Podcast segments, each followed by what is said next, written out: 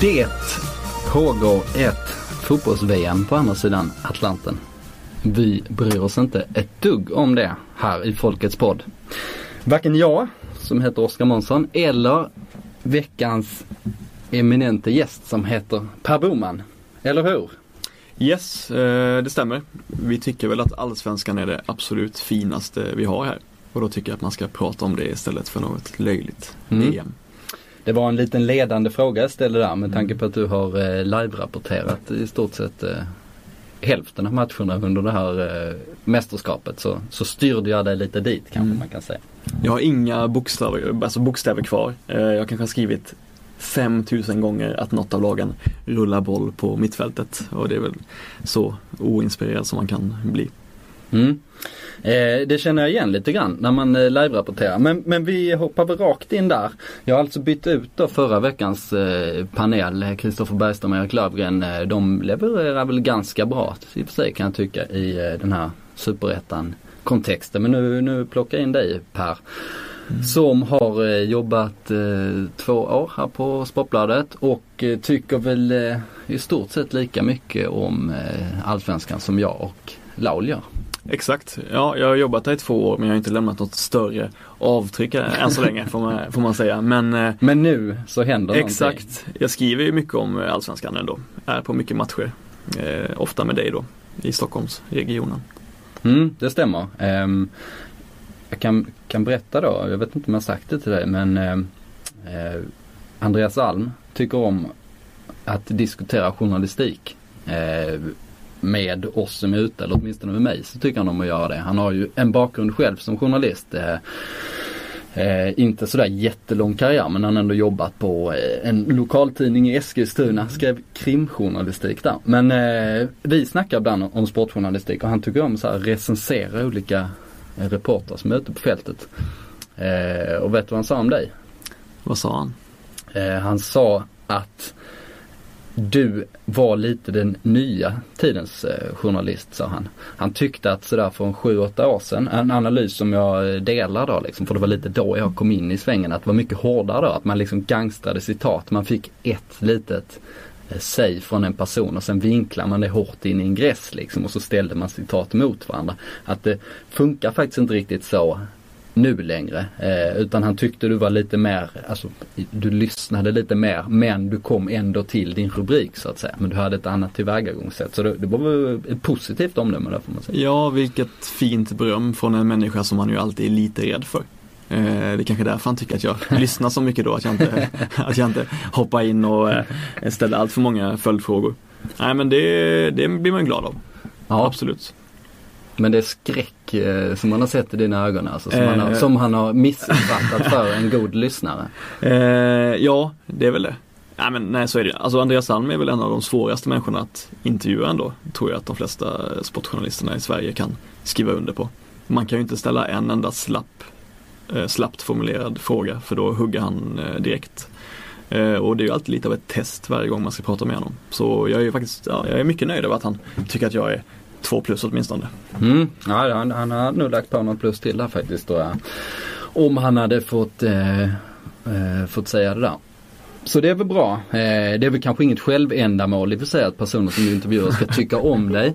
Men det är ju bättre att de, eh, ja, att folk känner sig förstådda och sånt liksom. Och jag, och jag delar som sagt din uppfattning. Jag tyckte det var hårdare när, jag kom in i den här svängen och eh, jag tyckte man lyssnade lite sämre, man ställde lite sämre följdfrågor för att man liksom jag själv, eh, själv trillat eh, i den gruppen också kan jag känna framför, framförallt då kanske i början när jag var lite, lite osäkrare, lite sämre, kanske blivit lite bättre på det då efterhand då. Hoppas jag. Men att just det här att okej men nu har jag ett spetsigt citat liksom och sen så frågar man inte vidare om det på något sätt för att man tänker sig att Ja, ja, men nu, nu är vi ändå hemma liksom här på något sätt. Men, eh, men eh, lärdomen är ju bara att fråga vidare. Alltså, alltså folk menar ju trots allt vad de säger liksom. Så man kan bara gräva djupare i det. Ehm, nu hamnar fokus på mig här. Jag tycker vi studsar tillbaks till dig. Du kommer från Karlskrona från början. Eh, du har en fotbollsbakgrund och du är en ung lovande journalisttalang nu. Eh, född 88 samma år som en viss Erton Feisulao. Ja, det stämmer. Eh, vi tänkte ju prata lite om hans eh, straffdrama om ett tag. Men först kan jag ju nämna att eh, vi spelade tillsammans i Blekinges landskapslag i Elitpojklägret 2003. Så vi kände varandra ganska bra. Jag var någon slags ja, Teddy Lukic, tidigt 2000-tal, högerfotad på vänsterbacken. Utkastad sådär. Och Erton var såklart eh, lagets stora, stora stjärna. Eh, lite snabbare på den tiden, lite mer spelfördelartyp. Inte riktigt den här eh, lite eh, stora centertanken liksom som han ibland blir eh, numera. Eh, Men han var bäst i laget? Ja, han var definitivt bäst i laget. När vi var 16 så blev han ju värvad sen av eh, FC Köpenhamn.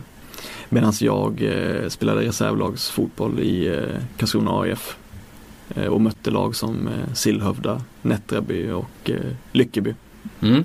Eh, så det, det, blev inte så mycket. Eh, Inget fel på Nättraby i och för sig. För att jag har gjort en del jobb med vår fotograf Anna Ternhuvud som vann Årets bild nu. Mm. för inte så länge sedan. Fantastiskt duktig fotograf. Vi har lite reportage idéer på gång. Mm. Så därför ömmar jag lite för, för Nättraby då eh, helt enkelt. För att de kommer därifrån ja. ja. Mm.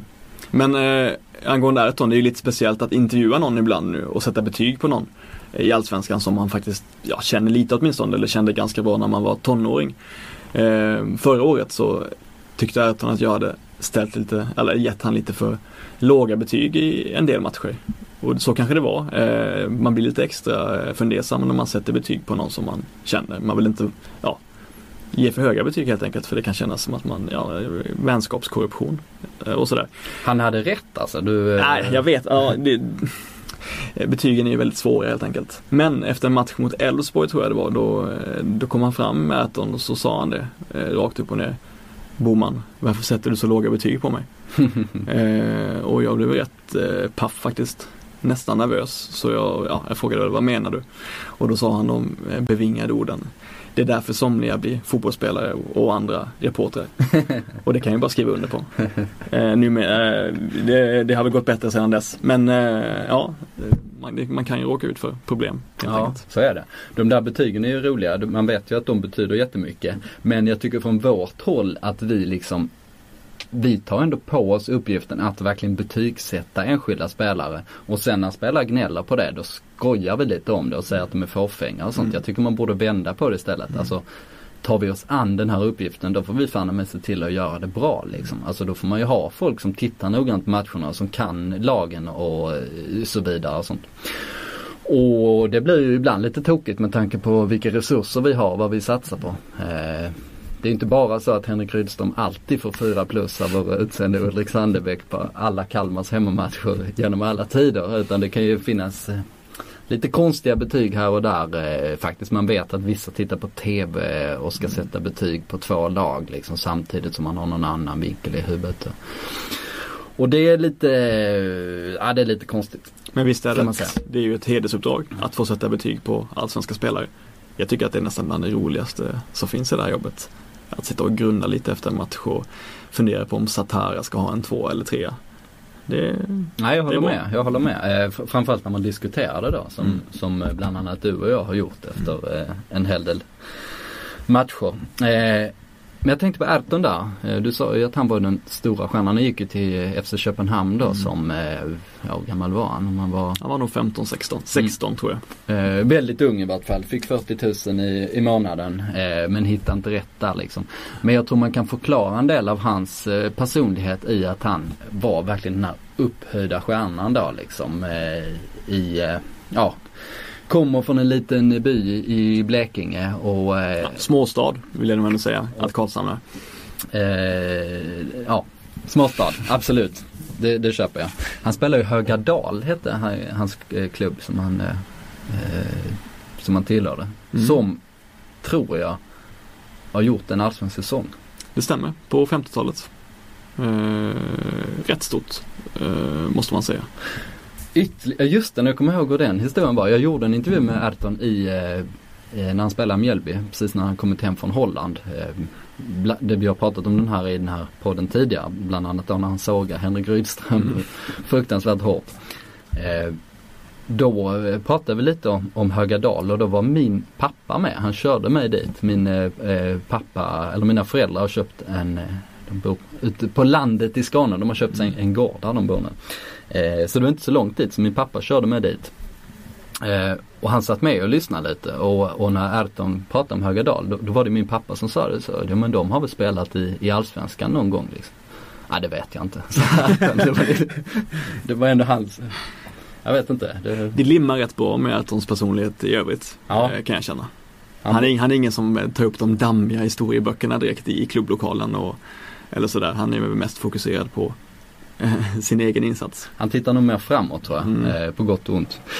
Han var ju inblandad i en situation som blev omdiskuterad nu i veckan. Eh, när Djurgården spelade 1-1 mot Elfsborg. mot Elfsborg på Tele2 Arena. Där han helt sonika tog bollen och när det var straff och slog den i mål mot Andreas Johansson då som är uppsatt som, som första skytt. Hur, hur ser du på den situationen? Jag tycker att jag, jag räknade nog fram till fyra knuffar från, eh, från eh, Andreas Johansson mot Erton med öppen handflata då. Eh, men ändå med viss kraft.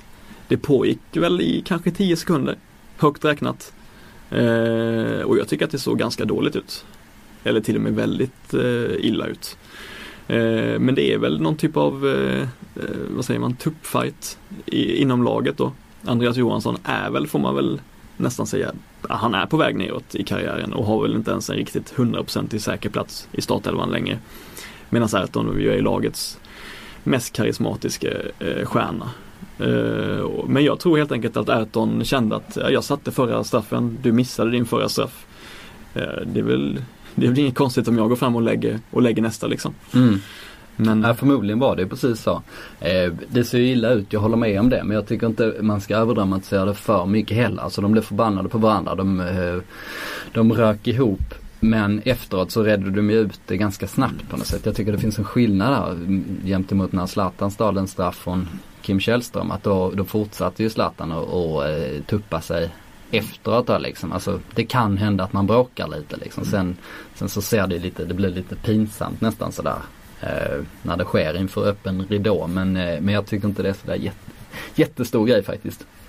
Mhm. Just det. ehm, det har spelats Europa League-kval. Eh, två matcher. Jag tänkte väl strunta dem faktiskt. Eh, för det är omgång ett då som Brommapojkarna och Göteborg vann. Och nu när de vann mot sina lag från, eh, mot, från Finland respektive Luxemburg. Mm. Eh, så ska de gå in i omgång två och vinner de det dubbelmötet så ska de gå in i omgång tre och vinner de det dubbelmötet så ska de gå in i omgång fyra och då avgör de om de kvalar in till Europa League. Eh, jag tycker det säger allt på något sätt att det, det, är, det är ganska kallt än så länge. Ja, det är på en oerhört låg nivå just nu. Så det, det är väl att jämföras med en, träningsmatcher Mm. eh, för tillfället. Även om det hade varit eh, ja, en ganska stor knall om, om IFK hade åkt ut mot ett lag från Luxemburg. Ja, det är väl eh, möjligtvis att undvika fiasko eller det är Mm. väl precis det eh, som det handlar om. Men det har ju rullat igång då med lite allsvenskan också. Eh, IFK Göteborg, där kan man ju notera, stod för eh, omgångens prestation. De vann ju med 6-2 mot ett eh, uselt Helsingborg visserligen. Vad gör, eh, varför kollar inte Helsingborg på hur det här laget från Luxemburg spelade mot Göteborg? Eh, De låg extremt djupt och eh, ja, försvarades helt enkelt.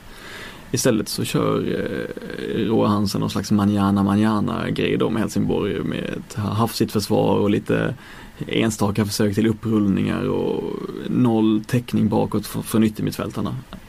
Nej, det var eh, extremt dålig matchcoachning från Roa Hansen. Mm. Det är bra att du nämner det för att precis den här grejen plus den här Adde Johansson grejen eh, som vi pratade lite om kommer jag återkomma till i slutet av det här programmet för jag ska ikläda mig Robert Laul-rollen när jag levererar liksom hårda sanningar och sen får du liksom bli, bli mig då när jag reflekterar över det möjligtvis. Men eh, vi kommer dit.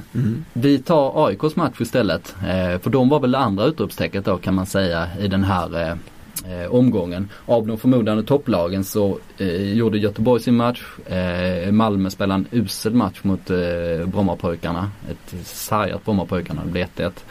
Men AIK vann med 3-0 mot Åtvidaberg och det har ju varit en strulig vår men nu är någonting på gång kanske. Ja, det är, ingen, det, alltså det är sannerligen ingen enkel bortamatch att åka till eh, Kopparvallen. Det är väl en av de svåraste nästan i, i Allsvenskan. Särskilt för AIK va, som inte har vunnit där sedan 70-talet tyckte att jag, jag tyckte att jag läste det. Nej, jag har varit där två gånger när de har spelat eh, och det har blivit eh, storstryk för dem båda gångerna mm. då. Åtvidaberg har spelat eh, otroligt fin fotboll båda gångerna. Mm. Och något som var roligt var väl att Anton Saletros gick in på innermittfältet och slog sina ungerska lyror ut mot kanterna. Han eh, ser väldigt eh, elegant och vårdad ut för sin ålder. Verkligen, han är ju framförallt mognadsgraden då. Eh, jag vet att de snackar om honom i AIK liksom som en framtida kapten liksom. Att han har en ledarroll i laget och det är inte så ofta man har det om man är född 1996. Mm. Som han. När man pratar med honom själv så ger han ett ganska blygt och tillbakadraget eh, intryck sådär men, eh, men känns ganska trygg liksom. En, eh, en lugn kille då som, som jag tror är ganska mogen. Och kopplat till det här 1996 har vi. Vi hade ju ett, ett U17-lag som gjorde storsuccé i, i VM mm. i vintras. Kom trea där. Eh, rolig grej, Sverige var det enda laget från Europa som nådde till kvartsfinalerna. Jaha. Och framåt då. Vilket är helt eh, sensationellt egentligen om man, man tänker på, på vilka länder som, som eh, det trots allt liksom och en annan rolig försvinner på vägen. En annan rolig grej är väl att laget har fått så mycket kritik efteråt för sitt sätt att spela fotboll. Det är ju mer än, det är mer än två, tre fotbollsprofiler i landet som har gått ut och sagt att de spelade primitiv fotboll när de tog sig till VM-final. Det är liksom ingenting för framtiden. Så här kan vi inte utveckla svensk fotboll. De, det var mycket eh, fyra stycken, eh, eller åtta spelare i backlinje och mittfält som stod rakt och sen, eh, och sen eh, satte de sina få chanser de hade. Men det är väl väl höga krav på ett på ett U17-lag som går till VM-final att de dessutom ska utveckla svensk fotboll med sitt passningsspel. Du får battla lite med Robert Laul då. Mm. Eh, som är en av de här två, tre fotbollsprofilerna i, i, landet som har varit lite kritiska till det. Men hur som helst, vi har ju gjort en liten spaning här. Att, mm. att de här 96orna har ju faktiskt börjat sätta avtryck lite här och var i den svenska fotbollen. Och du har gjort en ganska ambitiös researchinsats här. Absolut, jag har gått igenom eh, 9-10 namn och sett vad de har gjort i, i Allsvenskan under våren. De som då spelar i Allsvenskan och eh, det visar sig att det är en hel del som faktiskt får mycket speltid. Och tänkte gå igenom dem. Kan börja med målvakten Sixten Molin. Eh, han flyttades upp till A-laget redan för två år sedan. Eh, däremot har han ju fortfarande inte gjort en enda eh, match eh, från start då, eller överhuvudtaget. Men det är ju inte så konstigt när han har två killar som Olsen och Dalin framför sig, eller att han hade åtminstone båda två förut. Nej, eh, man blir inte inbytt som målvakt precis. Det är ett litet problem i sammanhanget. Exakt. Ska vi ta Olsen nu eller ska vi köra det sen? Eh, nej, vi fortsätter med genomgången. Ja, för, för, jag tänkte det att eh, om Olsen nu sticker ändå så kan han ju få möjlighet att spela framöver. Om inte den här eh, gycklaren Zlatan Asinovic som väl har flyttat runt på avbytarbänkar runt om i Sverige under, under rätt, länge, rätt länge nu utan att någonsin synas på planen. Men drar roliga skämt på nybroiska eller sådär, eh, har jag, som jag har förstått det. Eh, men där hoppas vi att Sixten kan få mer speltid. Ja, intressanta uppgifter du kommer här faktiskt. Ja. Liksom, de kändes eh, jordnära på något sätt. Ja, eh, kanske inte så väl underbyggda. Aha, det, ja. Men vi kör på dem. Då fortsätter vi istället. Ja, vi går vidare på Sebastian Ramhorn, eh, en av de här tvillingarna. Det var ju två stycken, han och Jakob. Eh, spelar ju Kalmar FF och har fått eh, chansen rätt mycket nu eh, här i slutet. Spelade från start som mittback med Nenad Djordjevic som av någon anledning har ja, vuxit ut som en startspelare i Kalmar FF numera. Mm. Apropå gycklar från Nybro. ja, exakt. Eh, nej men, och de vann ju mot Mjällby och, eh, och Sebastian ska ha gjort det bra. Så han är på god väg att slå sig in i, i den elvan. Eh, vidare till eh, en av de riktiga succéspelarna under våren, Linus Wahlqvist som ju var mittback i U17-laget men som har gjort det väldigt bra på högerbacken i, i Norrköping. Robert Laul, tar, tar upp han igen, har ju berömt hans passningsspel vid mer än ett tillfälle. Mm. Och han framstår ju som ovanligt robust för sin ålder eh, på den kanten. Lite överraskande faktiskt att, att han eh, tar den rollen så bra som, som högerback. Mm. Det vet väl inte minst du då som, som högerfotad vänsterback. Eh, Exakt. eller du var väl mittback då från början och, om jag har förstått det hela rätt. Och sen flytta ut att det är, det är inte helt eh, smärtfritt att göra det. Det är det verkligen inte. Eh, timingen kommer ju inte bara sådär. Men han har sett väldigt, eh, väldigt fin ut. Eh, men jag tyckte jag hörde att Malmö FF ville köpa han men att Norrköping sa nej. Har jag drömt det eller? Det har väl stått Nej, någonstans? jo det stämmer. Eh, Det var väl ganska väl dokumenterat tror jag att, eh, att Malmö försökte köpa honom. Men jag tror han själv sagt att, att han vill inte det. Att eh, när han flyttar från IFK så är det för ett, ett större steg. Kanske stora ord för en kille som trots allt är född 96 men eh, å andra sidan behöver det inte alls vara något fel i det liksom. Om han, om han kan få in en kanske säg tre A-lagssäsonger i, i eh, allsvenskan eh, så kommer han ju alla gånger vara redo eh, för ett större steg redan när han liksom är 20 år. Då. Mm. Han var ju petad senast nu mot eh, Örebro för första gången på länge. Men eh, när jag läste på lite vad de Norrköp, vad Pekings fans säger så var det många som var lite irriterade över det. Så han kommer nog tillbaka snart. Ja, in i elvan igen. Eh, men eh, jag går vidare till eh, en annan mittback. Eh, från AIK. Noah Sonko Sundberg. Som väl bara har gjort en match från start. Och det var väl eh, tidig som försommar matchen mot BP. Den här vilda västern eh, idiotiska matchen som du dömde ut som det sämsta du sett eller något liknande. Mm. Det sämsta försvarsspelet. Ja, Brommapojkarna dömde, dömde ut eh, som eh, det sämsta, sämsta jag sett eh, i försvarsväg. Det var eh, häpnadsväckande verkligen hur oerhört dåliga de var bakåt faktiskt. Eh, kollektivt. Man, eh, jag började spekulera om, om köpt, köpta matcher och sånt där på läktaren för det var, eh, ja det var eh, jag vet inte, det är svårt att hitta någon, någon motsvarighet till det. Även AIK var ganska svaga i försvaret då. Mm. Man får ju plussa för deras offensiva insats visserligen. Men Sonko Sundberg tror jag mycket på men var, var i ärlighetens namn lite, lite vilsen i den matchen tyckte jag. Och bortgjord av Dardan Rexepi av alla människor. När han satte upp bollen där i nättaket. Roligt, eller man kan notera att eh, Svenska Dagbladets enda sportskribent Anders Lindblad eh, sa att eh, Sonko Sundberg hade en aura av Thiago Silva under, under den matchen. Eh, och han kan ju också få mer speltid då om Milosevic skulle försvinna. Med tanke på att det inte finns så många mittbackar kvar. Nej precis, då är det väl eh, lösningen då helt enkelt att han, att han tar den platsen. Alternativt att man flyttar in Nils-Erik Johansson och spelar Ebenezer och Fori som vänsterback. Men jag tror man anser nog Ofori vara lite mer eh, mittfältartyp i grunden. Så det får vi se. Mm. Eh, gå vidare till Elias Andersson, den solbrände Mm. eh, mittfältaren i Helsingborg. Eh, framstod som en människa med självförtroende eh, i landslaget är vi. Och han har ju fått spela mycket i Helsingborg under våren. Framförallt imponerade jag, jag imponerades av att han var så snabb med bollen. Vid två eller tre tillfällen när, när Helsingborg kontrade in mål eh, när de var bra i början av året. De kontrade till och med in två mål när Mm. motståndarnas målvakt gick upp. Mm. Och den ena gången kontrade Elias Andersson inne själv. Och den Mm. andra gången så dribblade han över hela planen och sen till sist passade fram den till eh, Abbe Khalili tror jag det var. Som väl inte firade tillsammans med Elias Andersson utan sprang ut själv och tog emot publikens jubel. Vem gör sånt? Det är ju eh, det är någon slags rekord i den genren med tanke på att Eli- Elias Andersson då har gjort en, liksom en, en 70 meters rush med boll och sen till sist slagit en 3 meters pass eh, till öppet mål. Nej, det är för illa. Och då belönas man med ett kontrakt. Eh, vad är det Abbe ska gå? Vad var det? Han ska ju gå till eh, Mersinspor Ja, i, Turkiet eh, snackas det om. Men eh, Elias Andersson också, intressant typ som, Mm. som man ska följa. Tyvärr så har han ju varit, var han, ah, hela laget var uselt mot IFK Göteborg. Så även Elias. Som ju kör lite yttermittfältare då ofta i, i klubblaget till skillnad från vad han gör i ungdomslandslagen. Men eh, vi släpper han och går över till Erdal, Erdal Rakip. MFFs eh, innermittfältare. Han startade ju match redan förra sommaren mot BP. När de vann där när Emil Forsberg, eh, Emil Forsberg gjorde två mål. Eh, han eh, får spela rätt mycket. Åtta matcher har han varit delaktig i MFF under året. Men jag tycker inte att det, att det har sett så bra ut.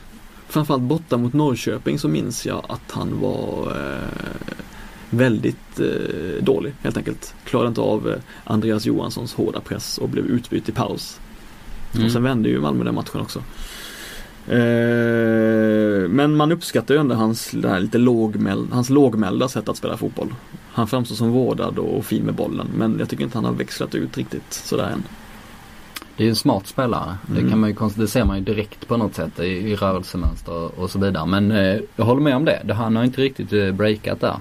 Han eh, debuterar ju redan eh, förra sommaren då Mm. eh, i en match på Grimsta där han hoppade in. Det var liksom allmän skadekris i Malmö och Daniel Andersson hoppade in också.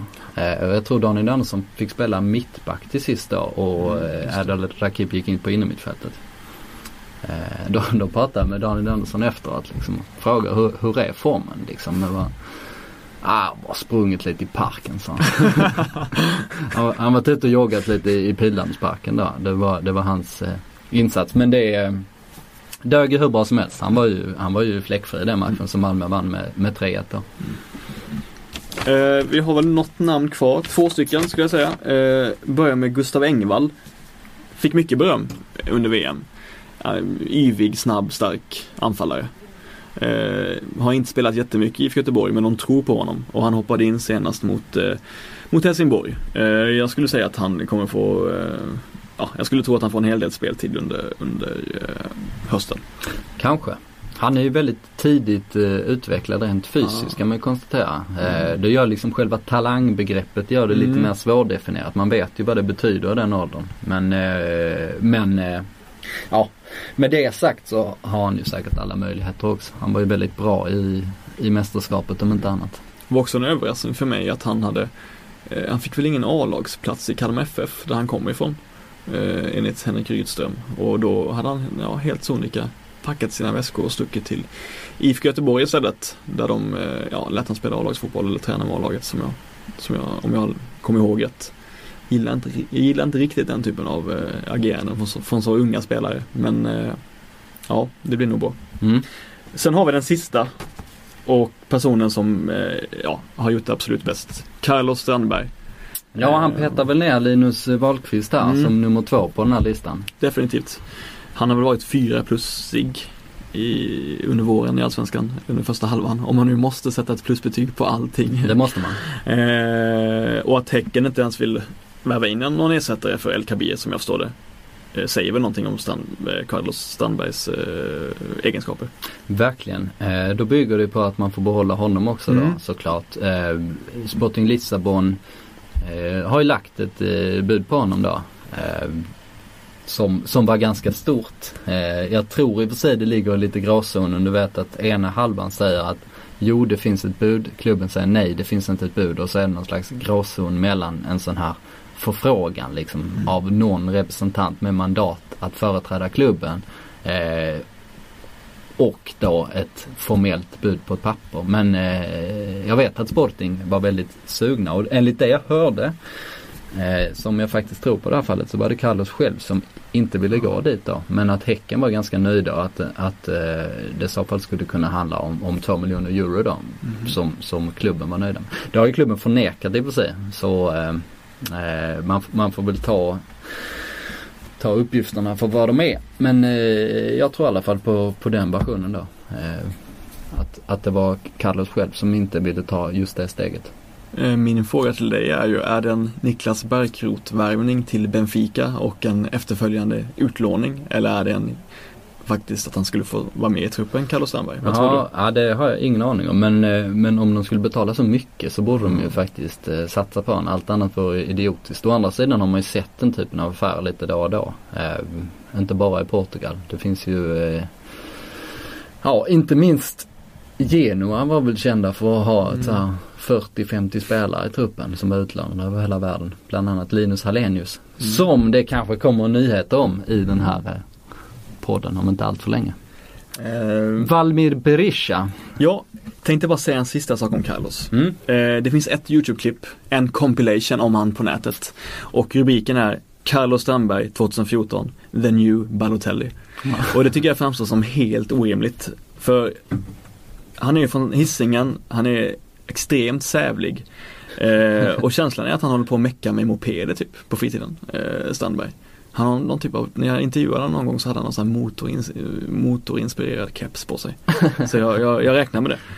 Men han är väl en alltså, så här, snäll nallebjörn ja. liksom i sin karaktär. Han är väldigt, väldigt långt från uh, Balotelli i ja. Och likt Robin Quaison extremt ointresserad av journalister.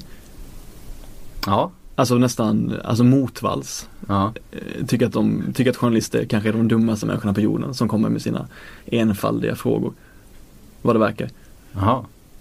Bara ja. berätta mer om det här. Ja, men har du någonsin intervjuat Robin Quaison där han faktiskt verkar njuta av situationen och, och få frågor? Jag minns när jag ställde frågor om hans mål mot Manchester United. Det här måste vara det snyggaste målet i, i karriären va? Ingen bra fråga men något sånt där. Och då svarade han, nej, vet inte.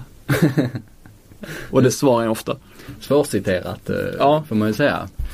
Quaison, jag tror i och för sig att det beror alltså, lite på så här blyghet också. Man inte är van vid situationen mm. och så vidare. Mm. Uh, nu, nu på slutet har jag faktiskt kommit lite närmare Quaison. Vi satt och pratade om hans uh, släkt i Ghana nu sist vi träffades uh, bland annat. Men, men, men absolut, de är nog ganska, ganska ointresserade också på något sätt. Mm. Ja, eh, Valmir. Valmir kan vi väl eh, avhandla till sist då. Ja. Han gick ju till Roma. Hammarby ville värva honom. För att eh, Mats Jingblad, sportchefen där, har sitt Halmstad förflutna då med, med Berisha. Hon var ganska nära att lyckas också att få dit honom och det var ju lite synd kan jag tycka då för att A-lagsfotboll i Superettan hade nog inte varit något större fel för en, en kille som honom. Nu hamnar han i Roma istället och, och kanske hamnar i den här utlåningskarusellen då under, under många säsonger. Det är ju det är risken. Kändes det som ett dåligt beslut tycker du av Berisha?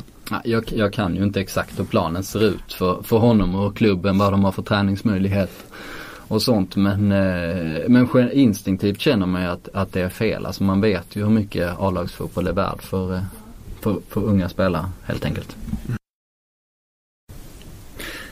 Vi går tillbaks till Sixten Molin tycker jag. Eh, eller vi går åtminstone tillbaks till målvakter i Malmö FF. För det ryktas ju om att Robin Olsen eh, ska lämna till Mersinspor i, i Turkiet. Eh, intressant soppa det har blivit av det där.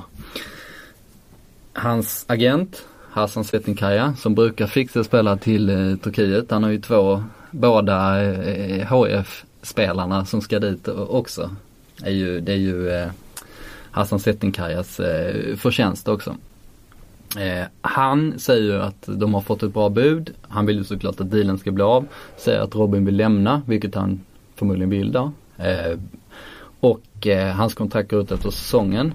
Daniel Andersson, sportchefen, säger att kontraktet går efter säsongen 2015 vilket gör att det är en helt annorlunda situation för det påverkar ju priset jättemycket då när man har den här sex månaders regeln då för kontraktslösa spelare. Då kan man ju inte få mer än mer än 5 miljoner får man ju inte i Sverige men, men eh, om kontraktet gäller ett och ett halvt år så kan man få betydligt mer.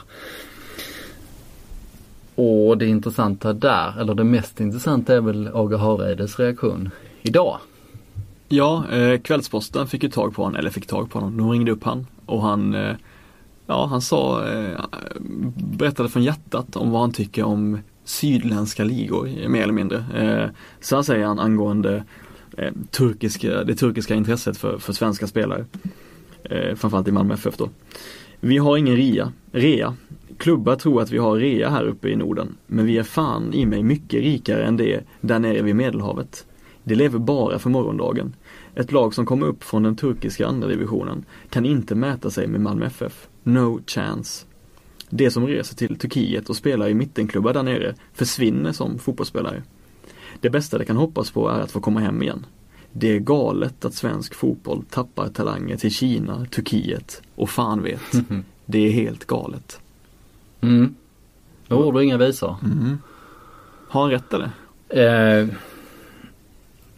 Ja, jag, jag, jag, vill ju inte dra det så långt som att folk i Medelhavet lever för morgondagen. Då är vi inne på liksom, eh, jag tycker han tangerar en sån utveckling i norsk politik då. Som jag har, eh, jag har ju viss koppling till, till Norge då, i och med att min flickvän kommer där. Och jag, jag vill inte helt, eller jag tycker verkligen inte om den politiska utvecklingen där. Den känns lite Eh, ja, det är ju Framskrittspartiet i, eh, i regeringsställning och allt vad det är. Skitsamma. Eh, det var en dålig vibb jag fick. Eh, men analysen är väl eh, inte så dum, alltså just att sätta ner foten liksom. Jag vet att eh, hans eh, eh landsman eh, Per-Mattias Högmo hade ett liknande brandtal i fjol då. Eh, och, eh, och det finns ju, eh, och det tycker jag bara är bra helt enkelt. Att man sätter hårt mot hårt. För det handlar ju om, om business liksom. Och det handlar om att eh, höja marknadsvärdet på spelarna som, som vi har här då. Så att, så att fotbollen kan utvecklas i, i längden.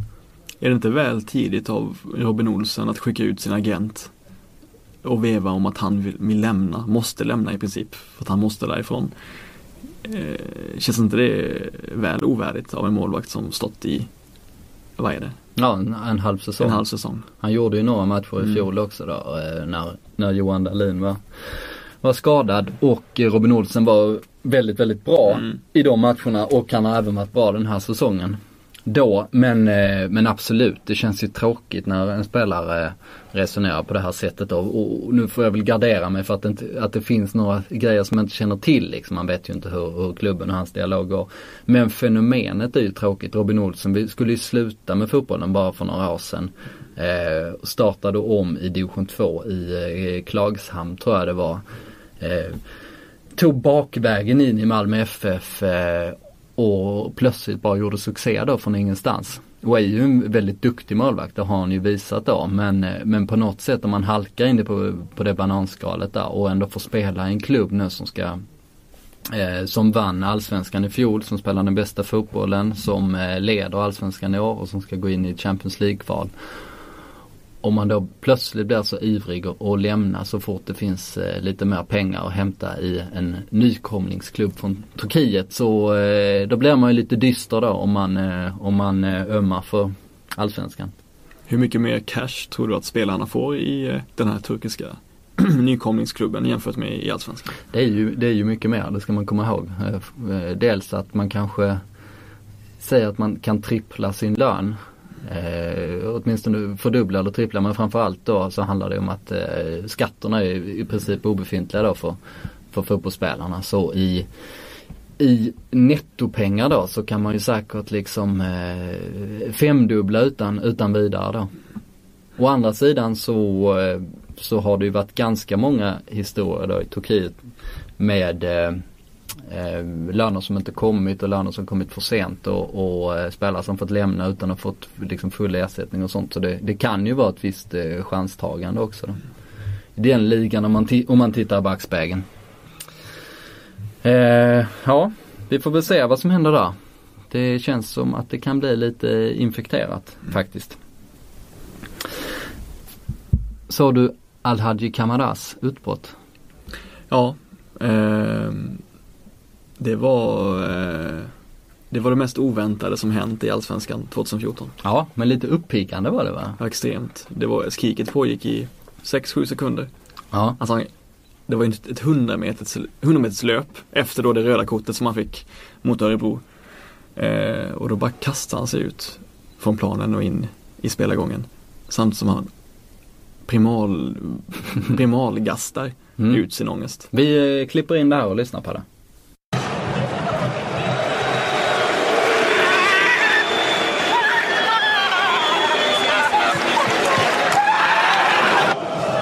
Jag pratade med eh, Ville Bäckström som jobbar på, inom Djurgården på eh, eh, deras medieavdelning, eller han fixar väl lite allt möjligt där. Och eh, Alhaji Kamara spelar för Djurgården innan. Och han sa att han var en ganska, alltså känslosam person. Han var ju väldigt överraskad över det som hände för, för att det var typ det konstigaste, konstigaste man sett på en fotbollsplan. Eh, men han sa att det smällde ju ofta på träningarna. Alltså det var ju så här, eh, temperament hela tiden liksom och, och det, det, kunde liksom explodera lite när som helst. Han var eh, liksom själva definitionen av en oslipad diamant då helt enkelt. Ja och angående just Djurgården så var är det ju Djurgården som eh, Norrköping möter i nästa match. Och han, han säger ju till Sportbladet då efter matchen att han, att han verkligen ville, ville möta Djurgården då. Så det var ett sorgligt ögonblick för honom att, att, få, avstäng, ja, för att få den här avstängningen. Mm. Nej, apropå ömma för någon. Jag ömmar ju för honom ändå för att det var ju precis så. Han fick ju inte chansen i, i Djurgården då. Eh, eh han, han kom inte dit. Enligt Ville då som jag pratade med så trodde han att det inte berodde på temperamentet då utan det berodde på att, att han hade en prislapp då från sin klubb i Sierra Leone som var lite för hög liksom. Mm. Plus att Djurgården hade ganska bra ställt just i, i anfallet då. Eh, men han vill ju ändå visa då att, eh, att han har utvecklats. Han har gjort en väldigt bra vår också. Han har ju varit ett utropstecken eh, för Norrköping. Eh, men då blir man, han väl förmodligen så totalt desperat liksom. Så att, ja, ja liksom det brinner väl i huvudet på honom på ett eller annat sätt. Eh, kul att notera att det här blir en slags eh, viral succé i många olika länder. Bland annat i England så har de skrattat gott åt, åt det här märkliga. Jo, men det är ju, det är ju Youtube 5 plus klass på det, på det skriket. Alltså eh, om Allsvenskan har hur, hur, många sak, hur många grejer som händer i Allsvenskan varje år tror du liksom kablas ut bortom Norden? Det är väl ett Milosevic drömmål kanske? Ja. Eh, om året. En Rabona från Andres Vasquez ja. eh, kanske. Och ett skrik från eh, Kamara. Ja. Någonstans där eh, måste, måste det ligga om det ska, om det ska funka. Kamara. Han blev ju som sagt väldigt, väldigt arg. Men frågan är då om, om man kan mäta sig med världens argaste man. Jag vet inte om, om du minns det här. Eh, hur trogen poddlyssnare du har varit under, under veckorna? Eh, jag, behöver inte vara, jag behöver inte vara en trogen eh, poddlyssnare för jag satt på Friends Arena bredvid dig eh, när eh, den här mannen i publiken eh, drog igång sin eh, show. Så var, så var det ju faktiskt, eh, slår det mig nu. Eh, du, du hörde ganska tydligt vad den här mannen sa. Och jag glömde uppenbarligen bort att du satt bredvid mig. Det är inte så konstigt i och för sig. Vi går på väldigt många matcher så, så ett, ett eh, skrik av den här digniteten går liksom före kanske vem man satt bredvid just, just den gången. Jag kunde inte arbeta under en 10 minuters period kan jag meddela. Det gick inte att koncentrera sig på spelet. Och det får vi väl snart höra varför. Ja, vi, eh, vi tar och lyssnar på, eh, på världens argaste man från Friends Arena. Eh, till er som inte har hört det innan. Och till er som har hört det, eh, i, till er som hörde det här avsnittet också. Bara för att jag vet att ni tycker om det. Jag pröjsar och kollar på er i fan! 40 jävla år! Kom igen nu då! Vi pröjsar er jävla lön! Ja, om ni vill ha bakgrunden till det där eh, klippet så kan ni backtracka i den här podden och gå till Mjällbyfylla och världens argaste man som ett avsnitt heter. Eh, bra titel faktiskt, eh, får man säga. Var det du som kläckte den? Det, det kan vara jag, eh, eller så var det Häckenredaktören. Eh, som är Almedalen för övrigt eh, kan vi väl säga. Det är därför det har varit lite meck att få ihop den här podden. Men vi har hjälp av Kristoffer Karlsson. Som i vanliga fall i poddvärlden åtminstone håller till i Premier League och Silly-podd och lite allt möjligt.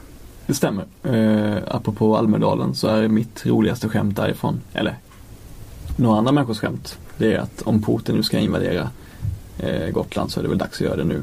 Sa folk ofta förra veckan. Och skämtet var slut där alltså? Ja, det kan jag inte jätte men, eh, men, eh, men för oss som är passiv, passiv aggressivt inställda mot eh, den typen av mm, vänskapskorruption så, så var det välfunnet. Mm. Kul att vi kan få in lite kvalitetshumor i Folkets podd. Eh, så att vi inte bara saggar ner oss i till exempel Malmö FF-analyser som jag tänkte vi ska göra nu. Den här sista delen eh, kommer att bli Silly eh, special. Vi blir Silly-podd helt enkelt för det händer ju hur mycket som helst.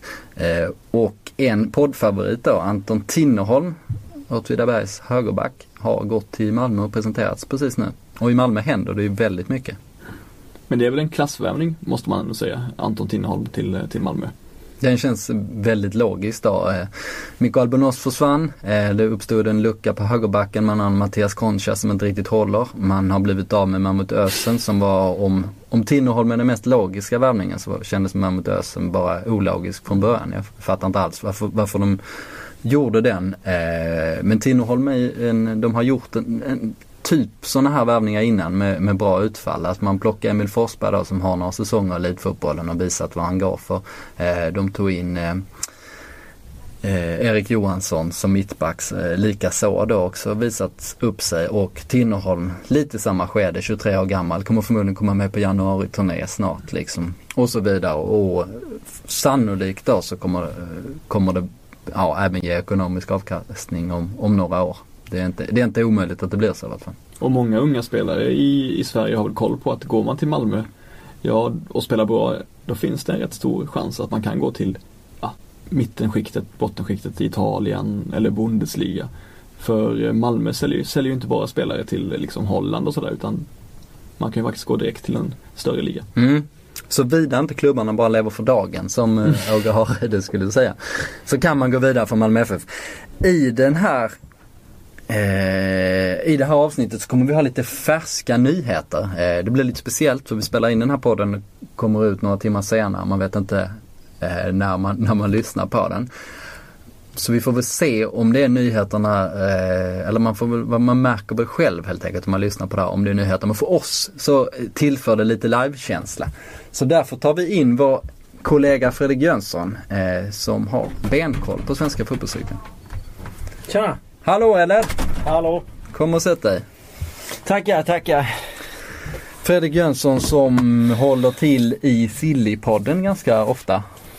Eh, ja, en del har varit med. Mm. En trevlig podd kan jag tycka. Inte lika eh, bra då som Folkets podd. Givetvis. Nej, absolut inte. Absolut inte. Välkommen. Tackar. Vad, vad är det som händer där ute egentligen? Eh, jag har precis eh, varit inne i Suarez Gate, att han har lämnat Liverpool för Barcelona. Och sen så verkar ju Real Madrid... Barcelona? Jag trodde du skulle säga Blåvitt där men... Nej, men Real Madrid har ju kontrat. Ah, okay. Direkt. Okay. Verkar det som med Euromarknaden. Eh, snyggt! Ja. Eh, det är ju eh, Fotbollskanalen som har tryckt på med att han eh, nu är och förhandlar i, eller Björn Westerholm är och förhandlar i Spanien. Så vi har ju snackat lite om att det är kontringen Suarez från Reals sida. Mm, såklart intressant där. Jag, jag träffade Edo Markkanen eh, häromdagen. Frågade om det här och han sa att han hade mest skrattat åt det när han läste liksom och påstod att han inte kände till det alls. Men han kanske var en god maskhållare då från fotbollskanalen då. Pumpa på så hårt som de gör. Mm. Eh, så kan man ju tro på det. Andreas Sundberg som har skrivit det här eh, har eh, allt som oftast bra koll också på, på sina eh, källor och så vidare. Och går man ut med, med den tydligheten i uppgiften, alltså nu är person A på den här, eller nu är en person på den här platsen liksom. Då kan man inte gärna chansa. Så, äh, intressant. Ja. Men varför värvar Real Madrids farmaklubb, får vi, får vi väl anta då, spelare från en finsk anfallare från eh, AIK? Alltså man ska ju komma ihåg att det är alltså tredje divisionen i Spanien. De gamla du Segunda. Eh, de har ju alltså historiskt sett haft väldigt stora spelare där. Och Zidane har, har, var väl snack om att han ska vara tränare för Castilla. Nu så tror jag att han kommer assistera A-truppen istället. Så han kommer nog inte vara där. Men jag, det vågar jag inte lova. Men jag håller med, det är lite konstigt att de hittar en spelare i AIK med tanke på att de historiskt sett har haft väldigt framgångsrika spelare tidigare. Jag tror för jag vet inte, Juan Mata eller Alltså typ, jag för mig att han har varit i klubben tidigare. Jag ska inte svära på det men. Eh, så att jag vet inte vad de har sett om det här. Det här drömmålet som han mm. gjorde i AIK-tröjan och lite andra saker. Han är i alla fall som typ. Eh, han är ju lättscoutad på något sätt. Alltså sö söker man en, en supertarget-spelare med de attributen. Med den tydligheten av yttermått som Björn Westerholm skulle uttryckt saken. Eh, kanslisvenska för han är väldigt lång. Eh, så eh, hittar man ju säkert, alltså det finns ju säkert med på så här scoutlistor liksom. Alltså vi söker den här typen av spelare och, och eh, eh, ja, vad, vad, har ni att erbjuda? Då, då finns ju Aeromarkane med högt upp på en sån lista. Men med det sagt så blir jag inte klok alls på vad, vad det här skulle innebära i så fall om, om det blir av. Är han 90 euro eller hur gammal är han? Han är född 91. 91. Mm. Är inte det lite för gammalt också till och med? Eh, för jo. att vara med i en sån här fall. det här är ju ett reservlag liksom. Um, alltså det känns som att spelare ska vara typ så 17-18 och extremt lovande för liga där för att sen ta steget vidare. Jag vet inte. Sen så jag har inte full koll heller på Castilla vilken nivå, nivå de håller. Mm. Uh, men vi har ju svenskar som spelar i, um, högsta ligan i Spanien som Daniel Larsson och jämför man då med att Markkanen ska spela i, i två divisioner under Larsson så ja. Mm. Jag vet inte. Konstig historia. Vi, mm. Innan du kom in så pratade vi lite om eh, Malmö FF. Här händer ju saker. Anton Tinnerholm är klar. Enok Kofi Ado är klar. Mm. Eh, meriterad eh, Ghanan eh, som varit i Danmark och Norge bland annat. Spännande. Och eh, Isak Kiese som de har eh, plockat in från Norrköping blir klar att han ansluter redan nu. Eh, Agon Mehmeti har ju tränat med klubben ett tag och där har du eh, lite koll på läget. Ja, ganska bra koll har jag eh, på det där. Eh, det är ju ingen hemlighet att Malmö är intresserad av honom. Eh, med tanke på också att Molin skadades och är borta så pass länge och de vill nog gärna, gärna nå Champions League. Det var kul för svensk fotboll också. Eh, och han har varit där tidigare så att eh, kopplingen är ganska given och vad jag har hört så jobbar de ju stenhårt för att eh, få över honom eh, så fort som möjligt. Eh, och jag tror att eh, Argon som har tillhört Palermo eh, varit utlånad till Olhanense. Eh, en klubb som trillade ur portugisiska högsta ligan. Det kan vara ganska nyttigt för honom känns det som att få den här starten. Han har imponerat jävligt mycket nere i Malmö vilket borde talar för att han trivs i sina gamla trakter och sådär. Så jag tycker att det här kan vara ganska bra för honom också. Att köra om på den här istället för att ta chansen i ännu en suspekt klubb i, i någon liga där ute. Eh, så min känsla är ju utan tvekan att om Malmö betalar ganska bra så tror jag att han eh, kan skriva på inom, ja, jag vet inte, ett par dagar, eh, inom en vecka kanske något sånt där. Mm. Sen är ju snacket om att, att de inte ska behöva betala någonting heller till Palermo. Att han ska... Han är fortfarande... Han har fortfarande kontakt av han men ja. det, det, diskuteras och ryktas om att det kan bli så att han kan lämna klubben eh, gratis. Och då blir det ju en, blir det en kanongrej för Malmö. De behöver inte betala en övergångssumma. Kan förmodligen slanta upp lite mer till Argon. Då känner han att han ändå får bra betalt. Även om han kanske egentligen var ute i Europa. Vilket jag kan förstå som fotbollsspelare. Men ändå tjänar lite flis under sin karriär. Liksom.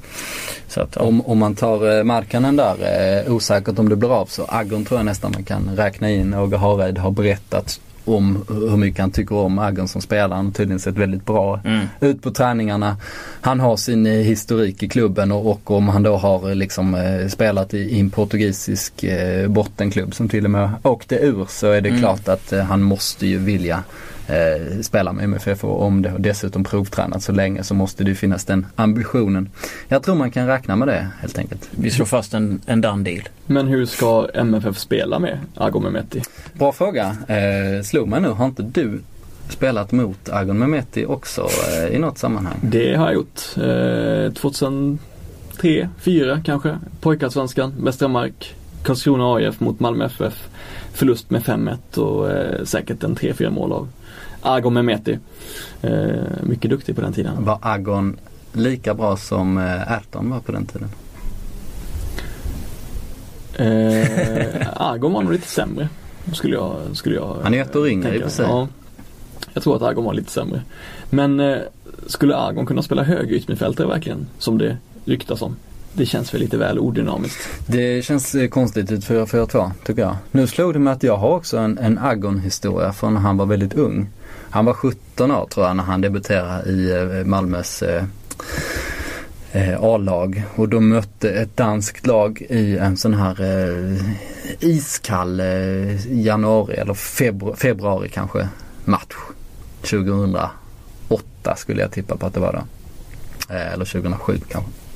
Hur som helst, det var hans första match.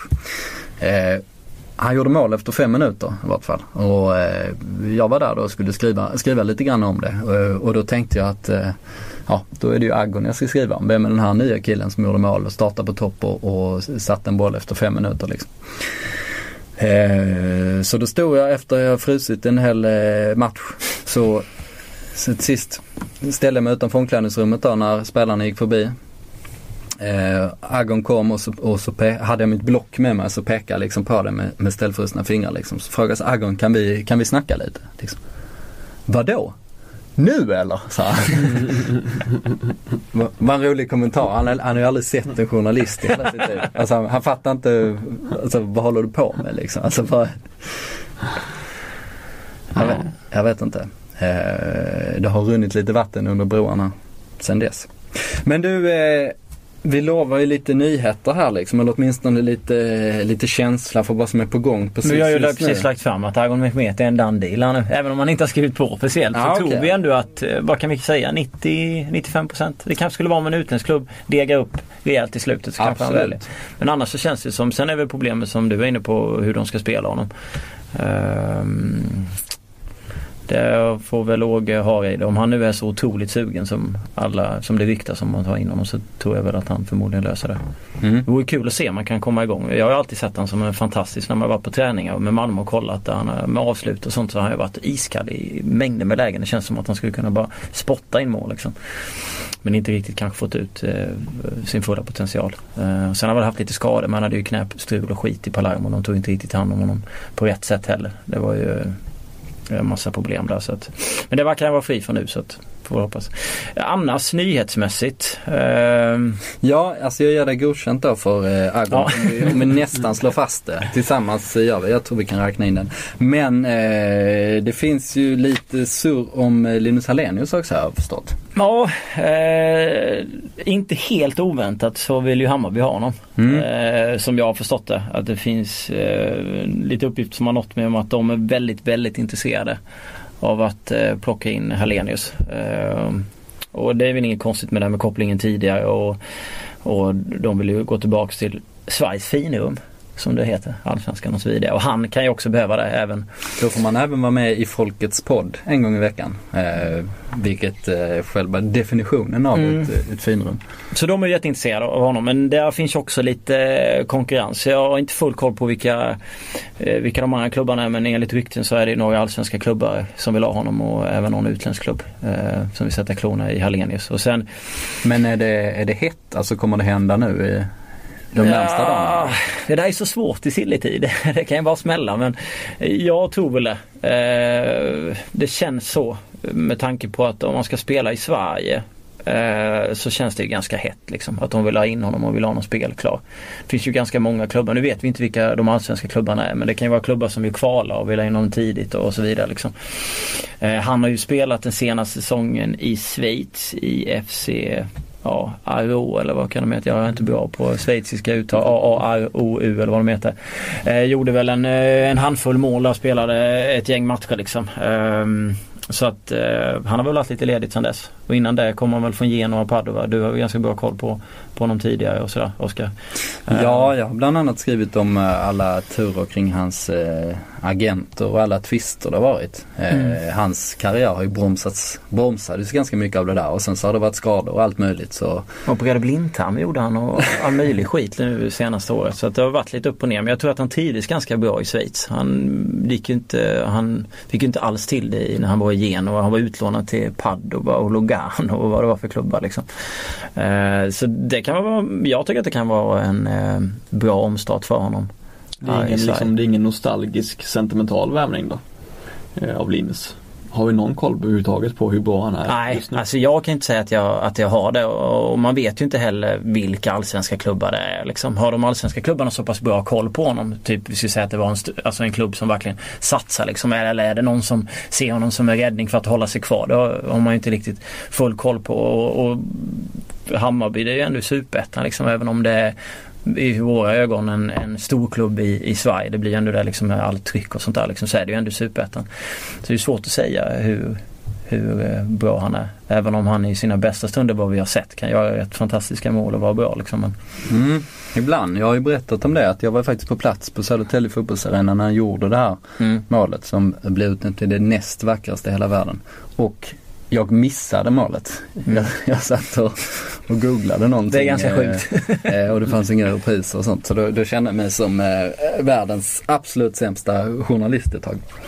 Men om man värvar honom så måste man i alla fall ha tålamod. Eh, ja, det är ju en absolut. ung kille fortfarande, eh, född 89. Eh, mm. Så han har ju många år kvar då förhoppningsvis. Men, eh, men man vet ju om att det tar, det tar ju tid liksom med när man får de hacken i karriären. Och i hans fall har det ju, ja vi radar ju upp en massa olika grejer där.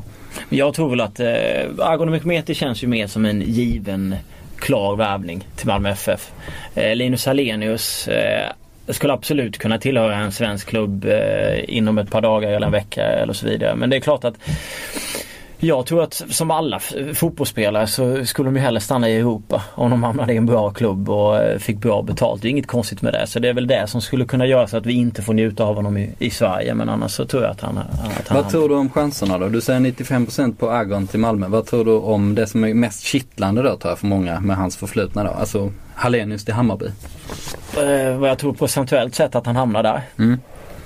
Eh, det är inte 95 just Hammarby. Men, mm. men ja det känns ju någonstans 90-95% att han hamnar i Sverige. Eh, och sen är det väl ett, eh, 80-85 att han hamnar i Hammarby. Jag vet ju som sagt inte vilka de allsvenska klubbarna är. Men det är så pass högt ändå? Ja, jag ja. gillar ju att gambla högt. Ja. Eero Markkanen så eh, är vi väl inte lika säkra på. Men det är väl kanske att vi själva inte har lika mycket insyn i den. Det kan ju vara att den affären är klappad och klar. Ja. IFK Göteborg tappade ju Tobias Hysén inför den här säsongen. Eh, och han flyttade till Kina, fick ett eh, stort eh, lönekuvert, flyttade dit hela familjen till Shanghai. Men eh, han trivs inte så bra faktiskt. Nej. Jag träffade Glenn Hysén eh, och Glenn klappar ju lite ibland vad det gäller valpjäveln Tobbe. Glenn var med i ett, i ett VM-program vi hade här faktiskt på Sportbladet. Eh, det var i, i, i, en match där Luis Suarez råkade bita en annan spelare, om ni känner till detta. Mm.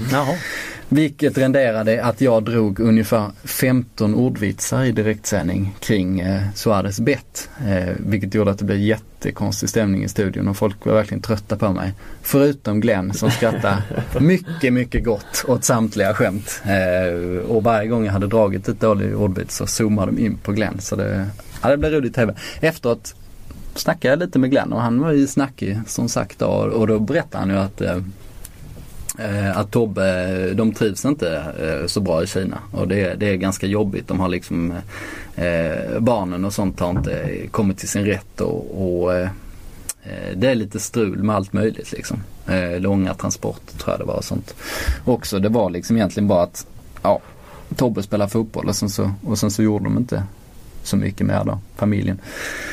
Så eh, då sa han ju att ja, man kanske, då flyttar han väl hem igen liksom. Om, om Blåvitt vill ha honom sa han ju. så, sa Glenn. Eh, då fick jag ju säga att ja, det får man väl hoppas att de vill mm. med tanke på vad han har gjort där. Men det är intressant i vart fall. Absolut. Hur, hur långt kontrakt var det i, i Kina då? Eh, det vet jag inte men jag förutsätter att det, att det, att det pågår ett bra tag till. Det är väl liksom. två eller tre. Det var väl inte så mycket mer än så. Det var, jag för mig det var skriverier direkt om att eh, han gör något år där han kan tjäna lite pengar. Alltså folk tyckte, skrev på Twitter och sen så återhända. Så jag för mig att det var två eller tre. Att det inte var liksom något uh, 4, 5, 6 års uh, kontrakt. Det är, ju, det är ju faktiskt... Å andra sidan är ju Tobbe 32 år gammal. Ja. Eh, så eh, jag brukar säga, dra min gubbgräns vid Tobias Hysén i fotbollssammanhang. För att han är en dag äldre än vad jag är. Så jag tycker det känns, jag tycker den 9 mars eh, 1982 eh, känns som en bra gräns. Men med det sagt då, han kan ju inte skriva mycket längre kontrakt och han kan ju inte komma hem hur sent som helst. Men eh, jag fick ju lite de vibbarna av Glenn då i vart fall att, att eh, han, han sugen på att flytta hem igen helt enkelt. Alltså eh, första känslan är om Håkan, nu har vi inte fått sån... Det var inget Tobbe är klar. Nej, får jag väl tillägga. Vi har ju inte fått den här bilden av Green riktigt än mer än att man ser att han är ute och skjuter lite i media. Han pratar ganska mycket om spelare som de är intresserade av. Det är någon dansk i Premier League och det är lite spelare hit och dit sådär liksom. Eh, hade Håkan suttit kvar i IFK, IFK Göteborg så känns det givet som att eh, Tobbe hade kommit tillbaka. Han har ju varit hem ett gäng eh, fotbollsspelare så. Eh, och verkligen gett dem chansen och låtit dem vara kvar i flera år trots att de egentligen inte riktigt har, har lyckats komma in alla gånger. Vissa har haft problem, jag tänker på Kalle Svensson, tar ett exempel till exempel. Och så. Eh, men jag vet inte annars. Men det skulle vara väldigt konstigt om de inte plockade hem honom. De vill ju ha en anfallare. Eller? Mats Green har väl kört den här tesen förut att har vi en spelare på den positionen, Lex Tobias Sana då. Alltså att de, de menar att vi har eh, Sam Larsson där så vill vi inte värva hem Tobias Sana. Sa han väl för någon vecka sedan, två veckor sedan eller sådär. Men det kan väl knappast vara så att Robin Söder står i vägen för eh, Tobias Hysén sett till hur dagsformen ser ut.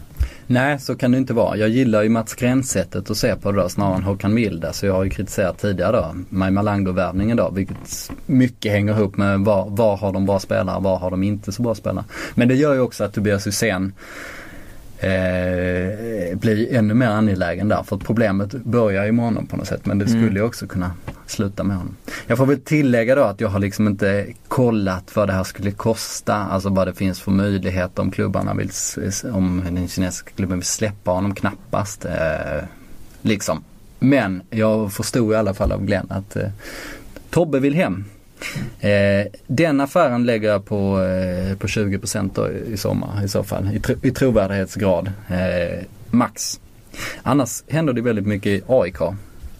Vi pratar Markanen, vi lägger den på 50%. Kennedy Iguananike eh, sägs vara het i, i, Dubai, i en klubb där. Eh, inte så konstigt kanske. Kennedy har prioriterat lönekuvertet ganska tydligt i sin, sin karriär kan man ju konstatera. Men han är väl en av de spelarna som verkar absolut mest ointresserad av den klubben han spelar i för tillfället. Han gör karriär. Eller han vill göra karriär. Ja, nej men det verkar väl inte som att Kennedy är så, är så fokuserad på klubben han spelar på. Det handlar ju om den egna karriären, den egna, Mm. de egna, egna målgörandet och sådär. Jag Jag, jag träffade Kennedy häromdagen. Eh, jag gjorde någon, eh, någon annan intervju men jag stoppade honom på, eh, på Karlberg, AIKs klubbhus. Bara sådär snabbt liksom och frågade ska du, eh, ska du till Dubai? Och då Kennedy som är väldigt, eh, vad ska man säga? Lite inbunden sådär. Du får inte någon sån jättekontakt med honom. Lite blyg. lite bränd kanske nästan eller? eller? Kanske det också. Han eh, sken ju upp i ett stort flin eh, och sa att eh, det där vet jag ingenting om. Eh, så det där eh, flinet tolkar jag som en eh, 70%, 70% övergång har vi på Kennedy. Han får ju fint väder och mycket bad och sol. Du har ju varit i de trakterna. Jag har ju också varit där. Det är inte så länge sedan. Mm. Men sen fotbollen vet jag inte eh, exakt vilken kvalitet. Nej, det är ju en jättemärklig värld där. De har nästan ingen publik. De har jättefina arenor. Mm. De bygger nya arenor hela tiden. Eh, Men de har ingen publik för de har så bra tv-sändningar så folk stannar hemma istället för att gå ut i, i 35 graders värme och titta på, på fotboll. Eh, Det är väl Ja, om man, om man får en känsla av att hela landet är plastigt och konstruerat så är fotbollen en, en eh, spegelbild på det. Definitivt. Martin Mutumba, tränat med AIK ett tag. Eh, men det kommer nog inte bli någonting där faktiskt. Utan han kommer nog dansa vidare utlandet. Jag har tittat lite närmare på det där. Eh, och eh, jag, tror, jag tror vi kan av, avskriva det. Han eh, kommer nog hamna i något nytt märkligt sammanhang. Eh, kan vi nog vara ganska säkra på. Det är lite synd. Man vill ju ha honom ganska nära. Man gillar ju ändå hans grejer han gör på planen och även utspelen han gör runt omkring. Ja så är det. Jag gick och klippte mig nu för ett tag sedan. Här i, i Stockholm och sen så i, i, på en salong på eh, eh, ja, mitt i city på Mäster Samuelsgatan om, om, vi, om jag nu ska göra reklam för den Mm. salongen. Eh, ganska bra frisyr. Vi ser inte den just nu i och för sig. Nej jag har en semesterhatt på mig. Skitsamma, jag gick ut på gatan där. Mötte Mutumba där han gled förbi eh, tillsammans med en polare och sin eh, fru i någon sån riktigt fet jävla bil. Så kom han ut där och så, så hälsade vi på honom. Så sa han att du ser ut som Håkan Hellström, sa han till mig. Och det var någon slags frisyrrecension jag fick där. Men då slog det mig att man har ju saknat att ha Mutumba här. Ja, ja. Inte för att jag förstod vad han menar med det men för att eh, det händer ju allting någonting när man träffar honom. Då frågar honom också, ska du inte återvända till AIK?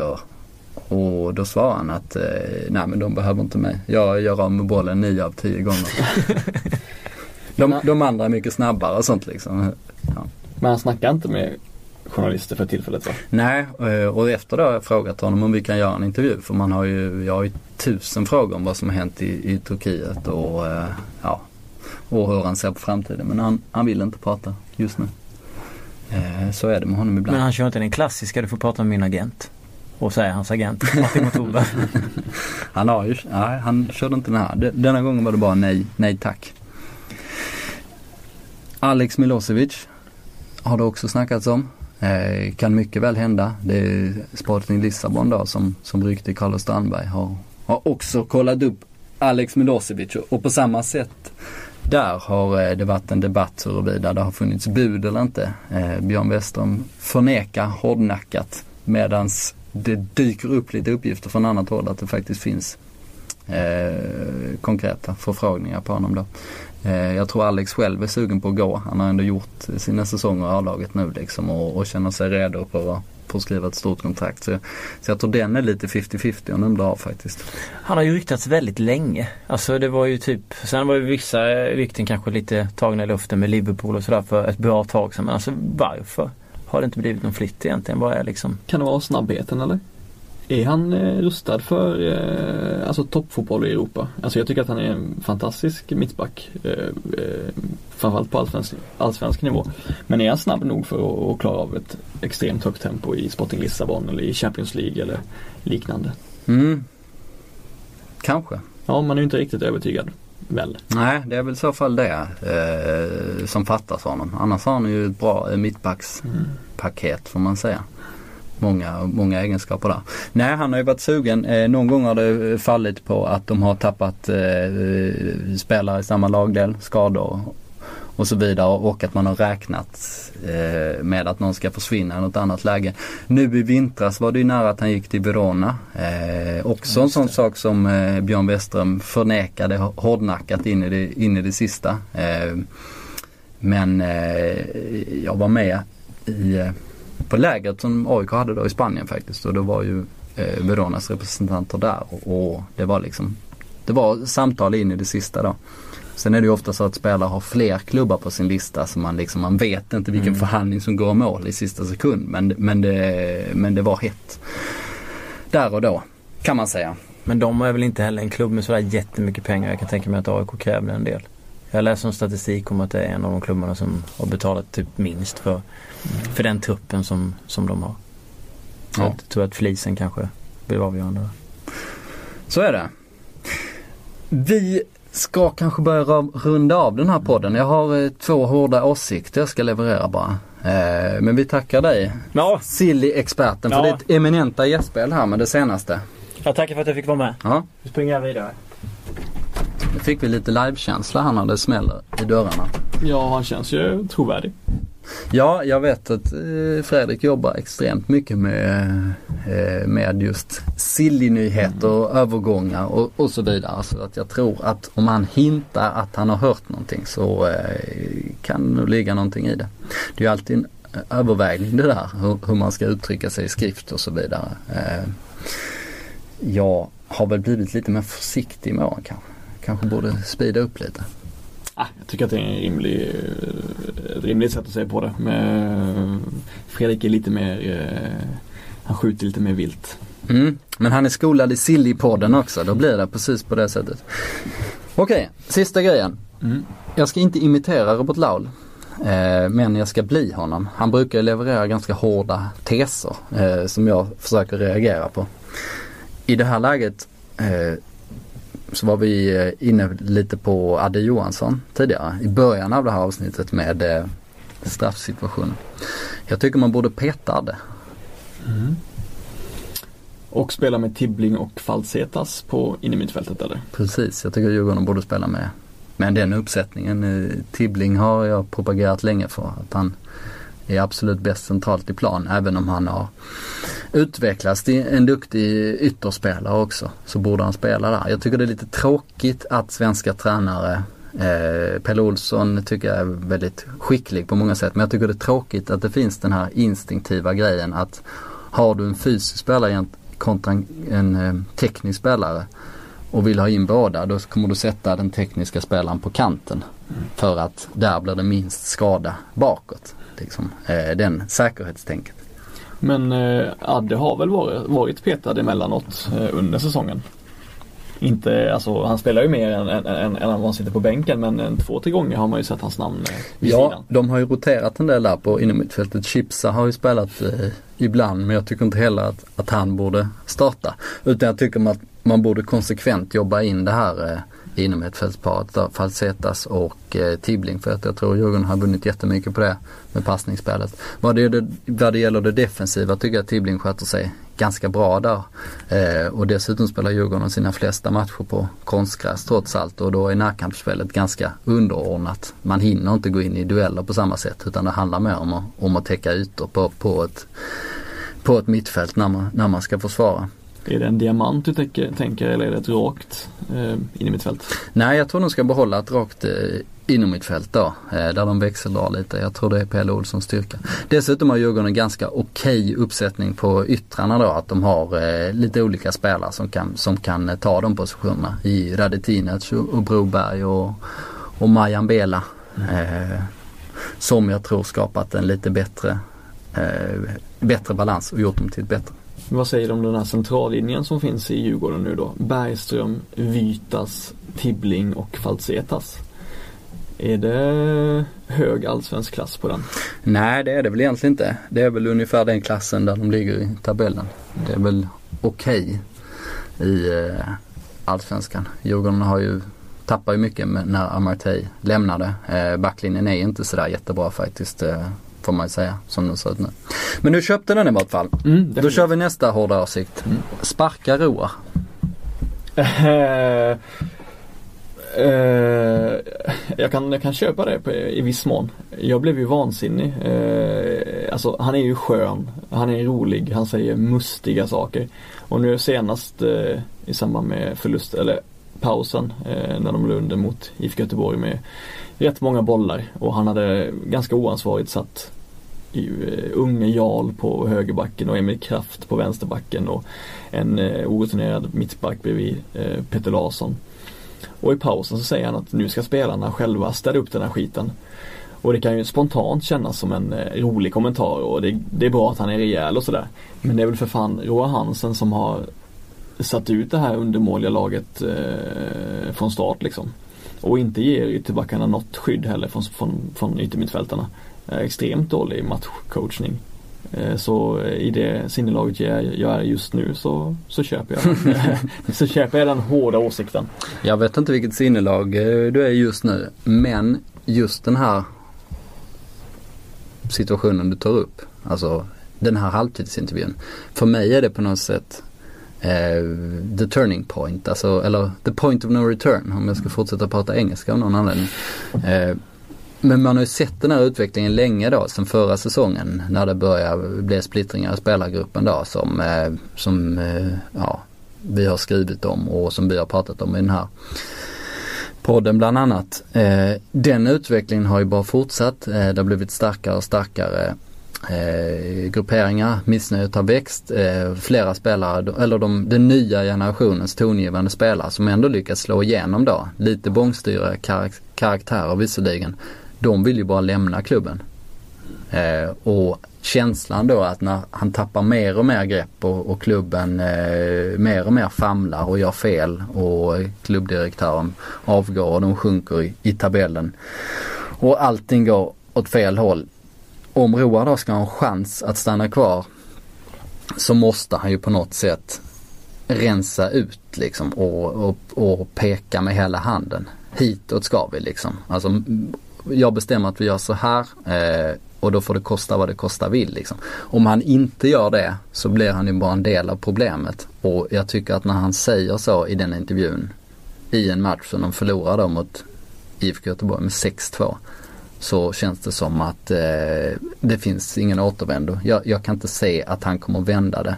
Däremot kan jag se att en skicklig tränare kan gå in och göra skillnad. Vilken typ av tränare skulle det vara i så fall? Eh, dit har inte kommit än faktiskt. Eh, jag har inte scoutat den svenska marknaden Bara riktigt. in med Conny Karlsson igen? Jo nu vet jag. In med, om man ska ha en quick fix mm. så in med P.O. Jung. Ja. Som eh, hade kunnat styra upp det där försvaret på, på nolltid och mm. hade kunnat vara en perfekt övergångstränare. Om inte annat. Han har gjort det väldigt, väldigt bra i, i eh, Örebro men gick inte PO till Gais? Eh, precis, han har ju precis men, lämnat för Gais men han bor ju i Helsingborg med sin familj och det var väl halva anledningen till att, till att, han, att han struntade i Örebro. Mm. Den andra tror jag var att han inte kom överens liksom med folk där. Det är jag inte helt hundra på men han hintar lite om det själv. Men nu kunde han då pendla till Göteborg. Det går ganska snabbt upp eh, längs med västkusten där. Det tar väl två timmar kanske. Eh, men han har ju hela sin Helsingborgs bakgrund och, och när han och Conny Karlsson var där senast så eh, trillar ju titlarna in. Och framförallt då med tanke på hur hemskt försvarsspelet varit i, eh, i Helsingborg så hade P.O. Jung kunnat styra upp det där ganska snabbt tror jag. Eh, jag vet inte om han är liksom den långsiktiga visionären men, men som övergångstränare så hade han ju varit bra. Och till sin hjälp bör han väl få då kanske Marcus Holgersson och Marcus Nilsson. Som väl ryktas lite halvt åtminstone till Ja du har snappat upp de ryktena Ja, åtminstone. jag läste det i, på hd.se tidigare i förmiddags att, eh, att Holgersson helst vill vara kvar i Europa men att Helsingborg är intressant. Och att eh, Marcus Nilssons låneavtal med Kalmar är väl över. Och då hoppas väl Jesper Jansson eh, snå åt sig även han då. Mm. Och det vore väl eh, direkt nödvändiga förstärkningar för ett extremt ihåligt HIF-försvar. Mm. Det känns som vi har eh, spontant kickat upp hela listan här för hur de ska stabilisera allting. In med, in med Nilsson och Holgersson. In med P.O. Jung. Framförallt för att Robert Laud blev så glad då som brukar skriva serenader till P.O.s tränargärning på sin, på sin fritid. Eh, så hade man kunnat eh, ta det. Sparka Roar. Ja, Det blir ett ja på den. Vad har du hört om eh, hästoligarken? Eh, jag lyssnar ju ofta på podden. Eh, men jag, alltså, jag vet det här med Sirius. Eh, jag antar att det är en eh, avig typ. Eh, Du är lite avslöjad här nu för att du, när vi pratade om det innan vi spelade in så, så eh, beskrev du dig själv som en, en trogen poddlyssnare. Mm. Men när jag tog upp hästoligarken så eh, var du inte riktigt med. nej, men jag, Du, du kan ju inte lyssna klart på poddarna eh, uppenbarligen. Nej, men när jag lyssnar på podden så är jag väldigt frisk med fingret liksom på, på den här touchscreenen. Alltså jag, jag, jag, om det är någonting som jag inte känner direkt att det här vill jag lyssna på så spolar jag fram lite. Det kan ju vara så att oligarken har hamnat i medieskugga. Ja, det var ju trå- tråkigt att höra. Eh, men jag har fått lite ny info på hästoligarken i vart fall. Han eh, ska tydligen ha tre stortår och bara en lilltå. Jaha. Det var dagens Twitter input. Vad kallas det syndromet då? Jag vet inte. Det borde ju vara något med Nej, jag, jag tänkte att det, skulle kunna vara något med häst, eh, hov. Ja, Någonting. Nej, vi fick inte så mycket input eh, på honom. Men det sägs i alla fall att han eh, även har engagerat sig i innebandyn i, eh, i Uppsala. mm. I Storvreta då kan man ju förmoda.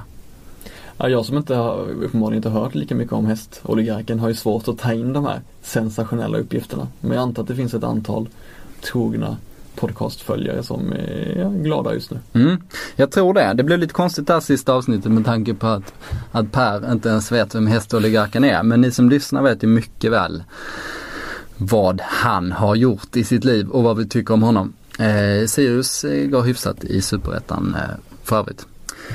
Men med det så tackar jag dig Per. Eh, tackar Fredrik också som hoppade in här och gav lite, eh, lite nyhetskänsla till den här podden. Så får vi se när vi ses nästa gång.